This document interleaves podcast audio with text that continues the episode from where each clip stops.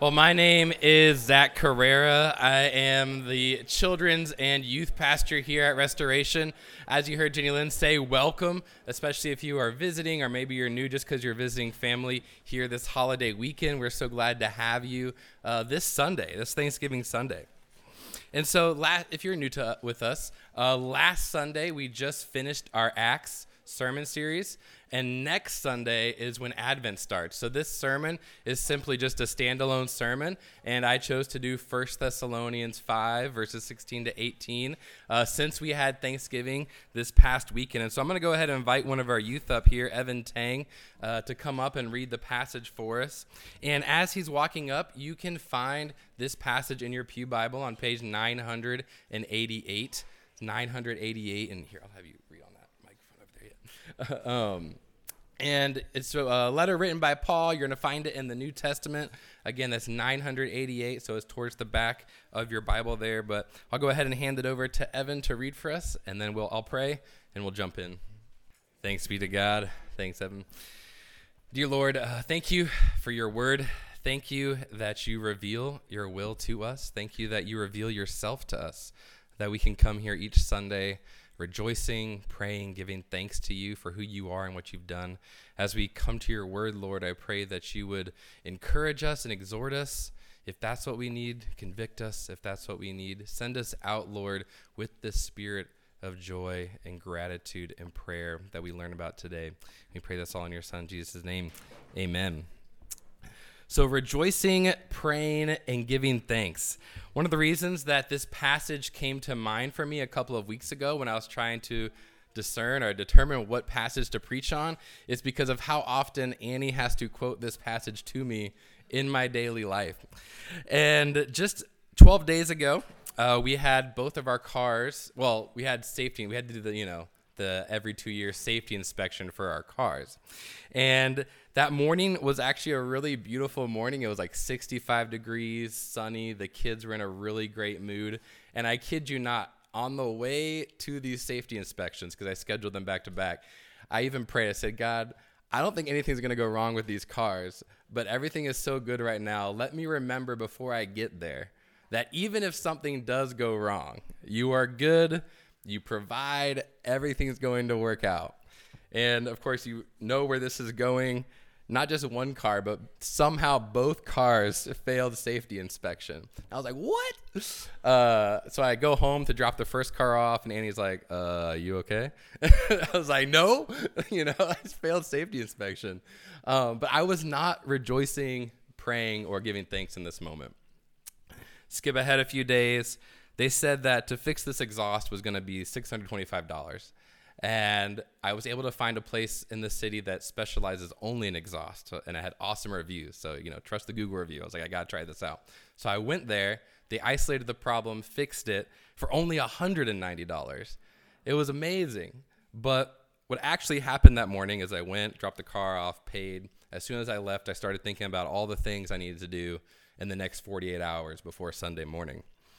And that drive to work was 30 minutes. I start work, you know, I get here, I'm working and I pause and I think, I just saved $450.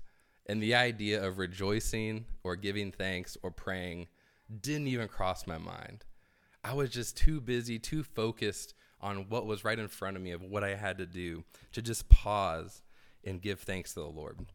And I think that's true probably for many of us this morning. We can be so focused on our anxieties, our to do lists, our stressors, maybe even grief that you're experiencing, as Dan mentioned in the liturgy, how the holidays can be hard.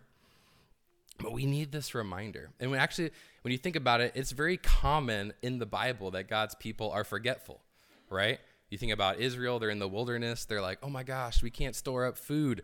Let's just go back to Egypt and be slaves again. You know, God's like, what? Or you think about the disciples, they're in the boat, there's a big storm. And like, Jesus, don't you even care about us? even though we've just seen multiple chapters of God's love and care for uh, Jesus' love and care for them.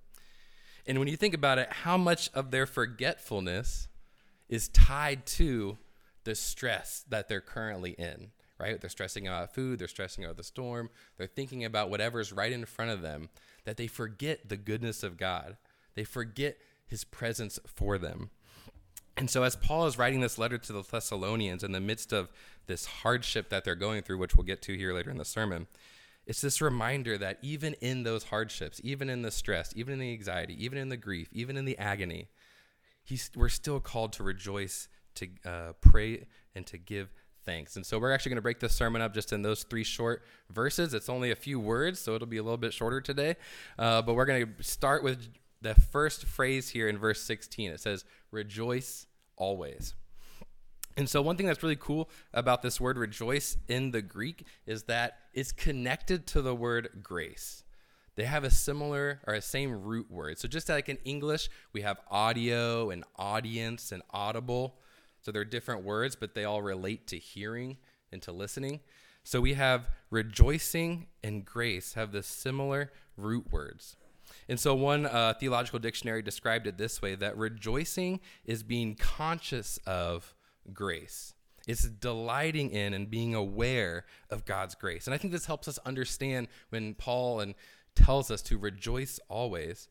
It, it enlightens us to know that this is this awareness of what God has done for us. It's this awareness of who God is.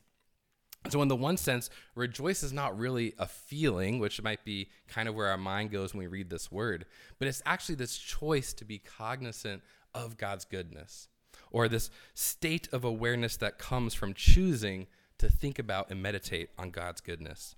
Now, what about the word always, though? Right? There's some of us in here who have gone through some really, really hard things over the last few years. And maybe even right now, as we enter into this holiday season, it can be hard to think about rejoicing always, right? You're like, sure, Pastor Jack, rejoice.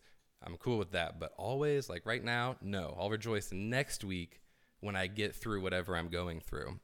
But let's actually back up a little bit. We're going to pan out and get some context uh, to wh- who Paul is writing to here in First Thessalonians. So if you were to go to Acts 17, we preached on this a few months ago. Acts 17 is where we learn about Paul, Silas, and Timothy planting the church in Thessalonica. They just left Philippi.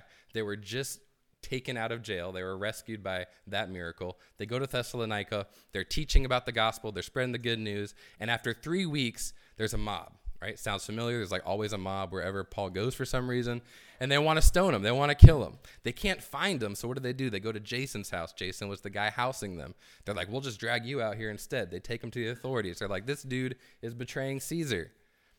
So this environment in Thessalonica, where these people are extremely upset, dragging these people into the city square, accusing them of betraying Caesar, that is the environment that Paul is writing to.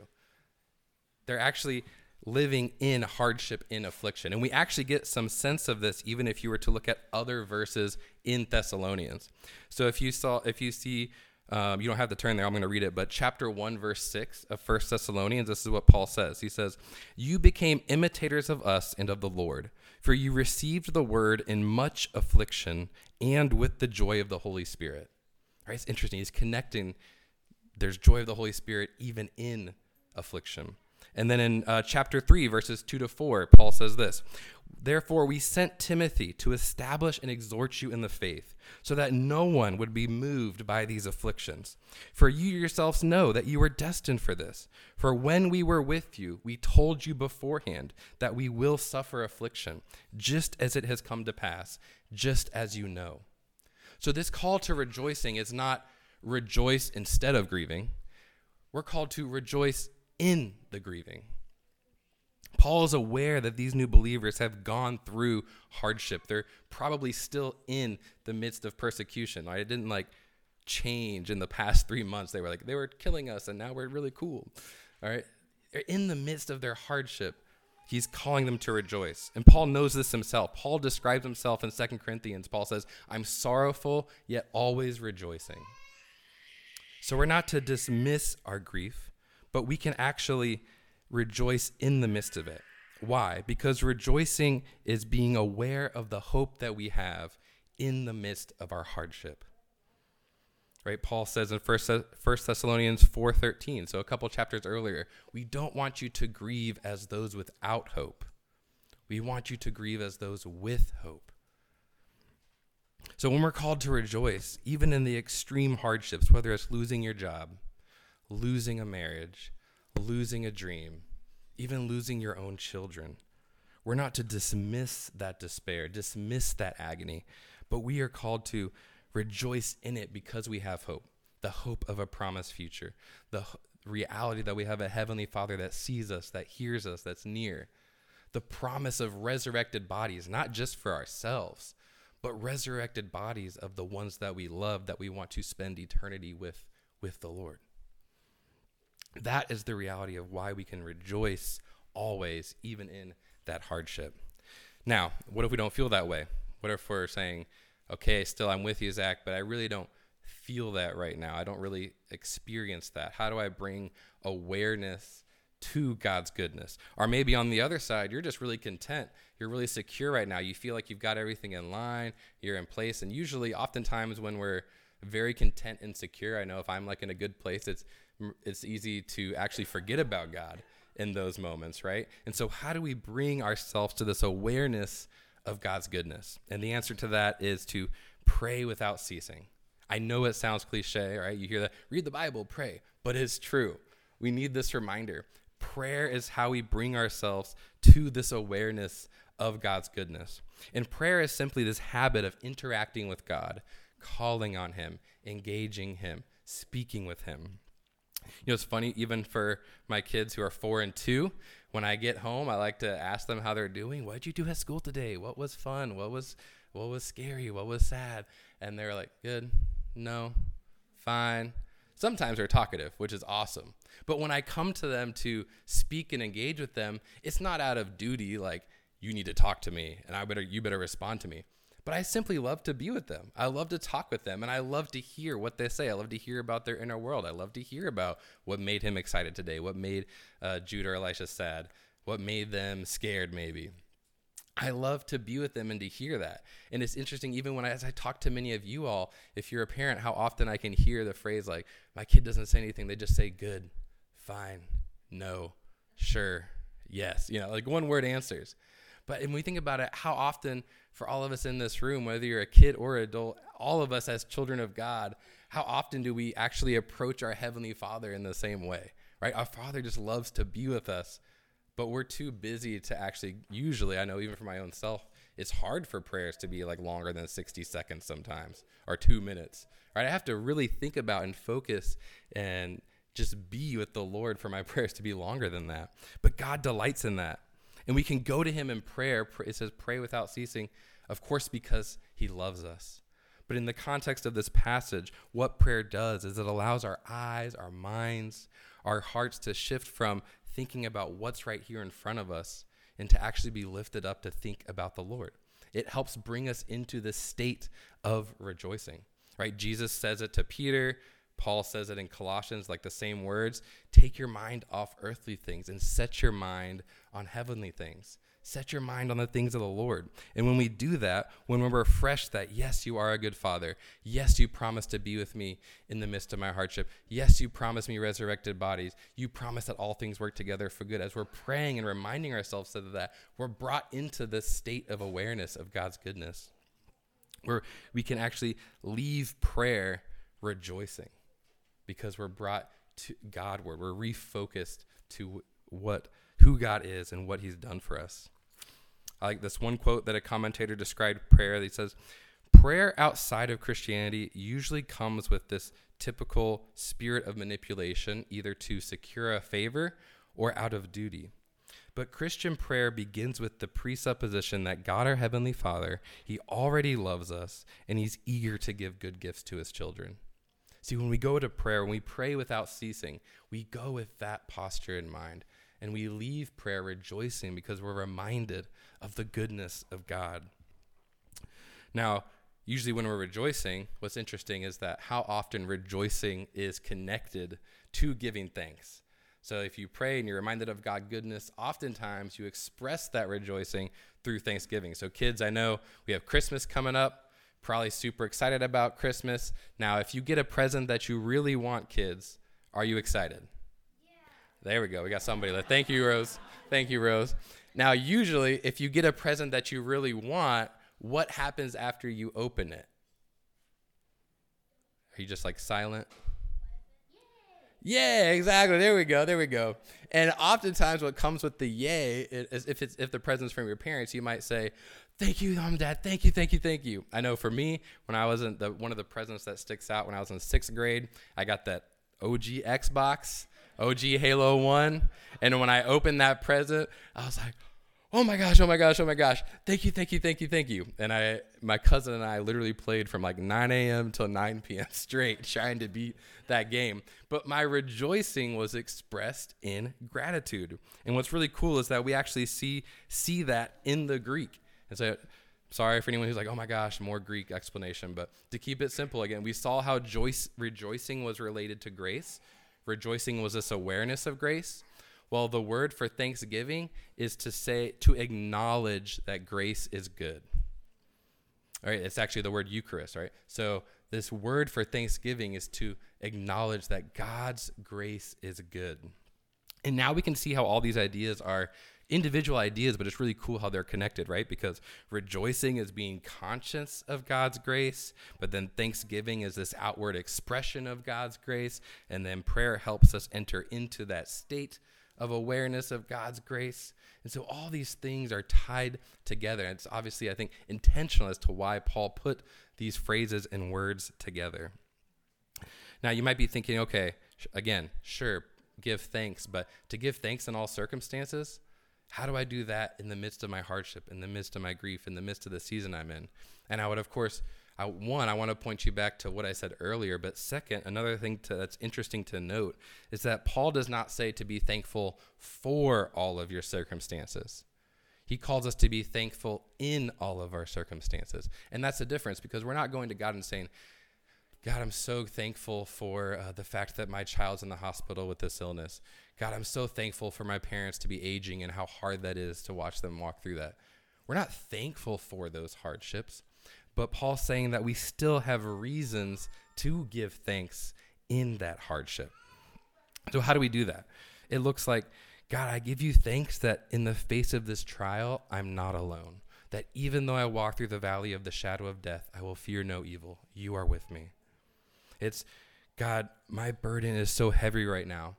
But no matter how great my burden is, you promise me that nothing can separate me from your love that is in Christ Jesus. God, thank you.